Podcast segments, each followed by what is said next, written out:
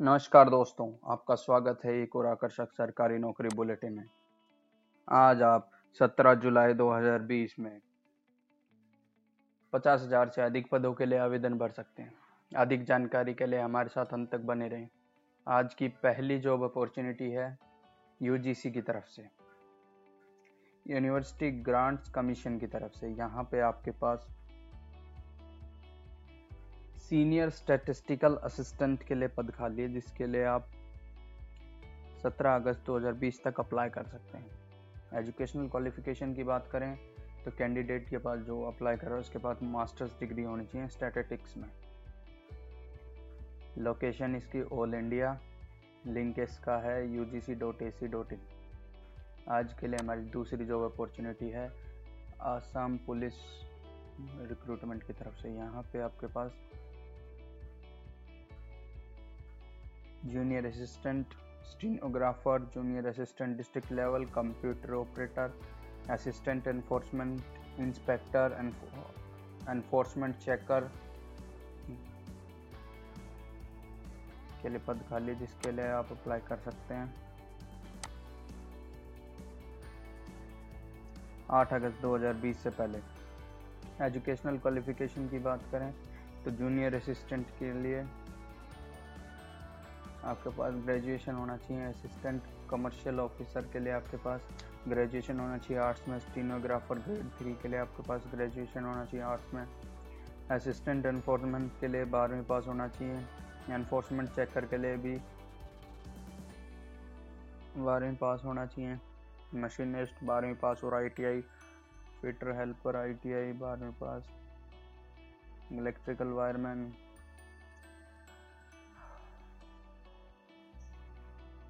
location Assam link S L P R B Assam dot in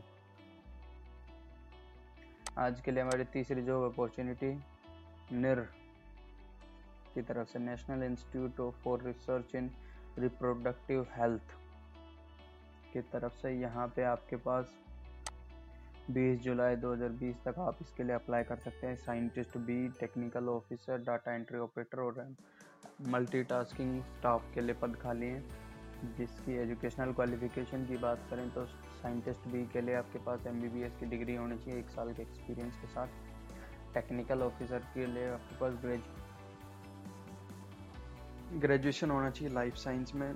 data entry operator के लिए बारहवीं पास multitask officer के लिए दसवीं पास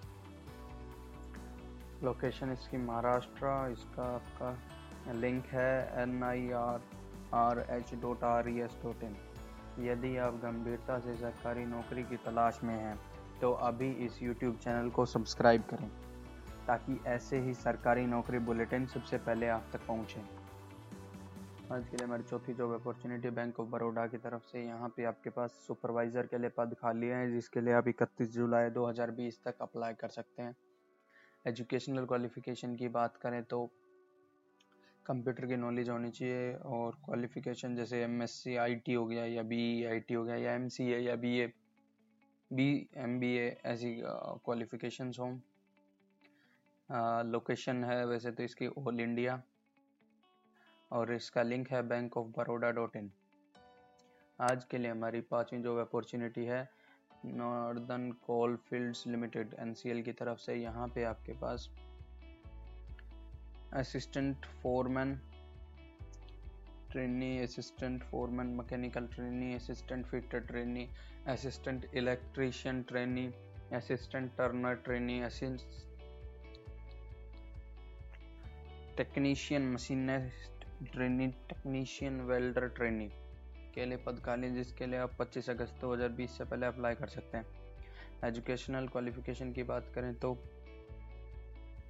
असिस्टेंट ट्रेनिंग के लिए दसवीं पास होना चाहिए और डिप्लोमा होना चाहिए।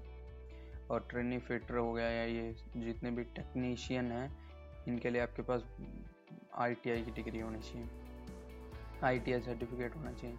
लोकेशन इसकी उत्तर प्रदेश और मध्य प्रदेश। इसका link N C L C I L dot in.